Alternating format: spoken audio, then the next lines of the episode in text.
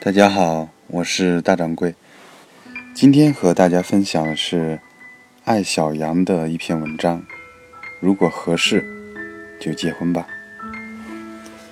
年轻时很容易被我们很相爱感动，慢慢经历了一些事情，对于相爱这事儿，多少存了一点疑心。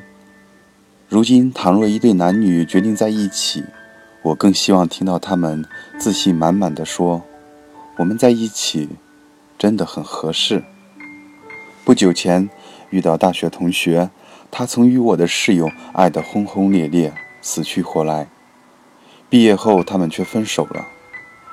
我忍不住打听分手的原因，他倒也坦然，直言两人在一起不合适。他如今的太太是一个小职员，典型的贤妻良母。如今他功成名就，他则甘愿做配角。我的确无法想象，我那位室友如今同样功成名就的女强人，能够为了哪一个男人而放弃自己的追求。她一定不会放弃自己的追求的，所以我也就释然了。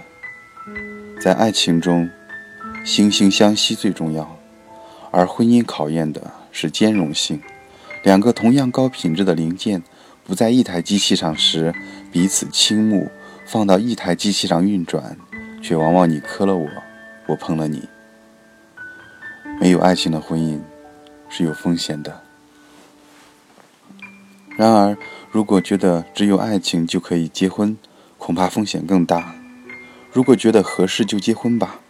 这是无数母亲面对女儿的终身大事时的态度。她没有说爱，而说合适，不是因为“爱”这个字眼她说不出口，而是经历了漫长婚姻生活的母亲们，看重的已经不再是爱，而是合适。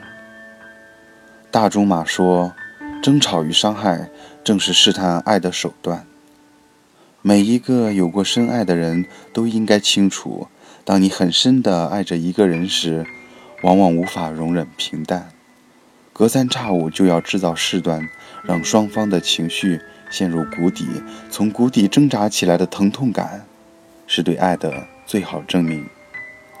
爱得死去活来的恋人，在老一辈人看来，多半不适宜走入婚姻。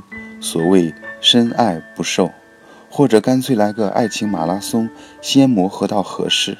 再谈论婚姻，所谓合适，代表的是一种比较舒适的状态，很可能因为舒适，便产生习惯，因为习惯而造就平淡。没有了三天一吵，两天一闹，也就没有了刻骨铭心的爱与恨。它的前提是两人在性格上能够容忍，能够互补。不合乎常理的爱情最美丽，合乎常理的婚姻。才最长久，婚姻都是对爱情最严重的磨损。爱的升华也好，亲情的建立也好，总之，那些跟爱情没有关系。随着磨合的加剧，相爱时刻被刻意忽略的性格上的不和谐会越来越明显。爱情讲究的是共性，而婚姻则讲究和谐的差异性。唯有取长补短。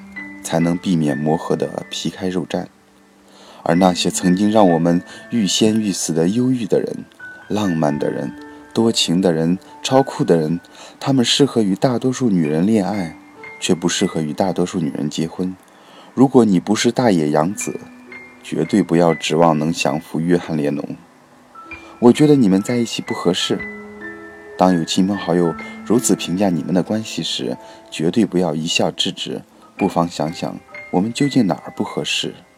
是可以克服的，还是很难克服的？是旁人的错觉，还是国有歧视？女人当然是理智越少越快乐，谈一辈子恋爱更快乐。问题是，你能跟谁谈一辈子恋爱呢？我是大掌柜，明天见。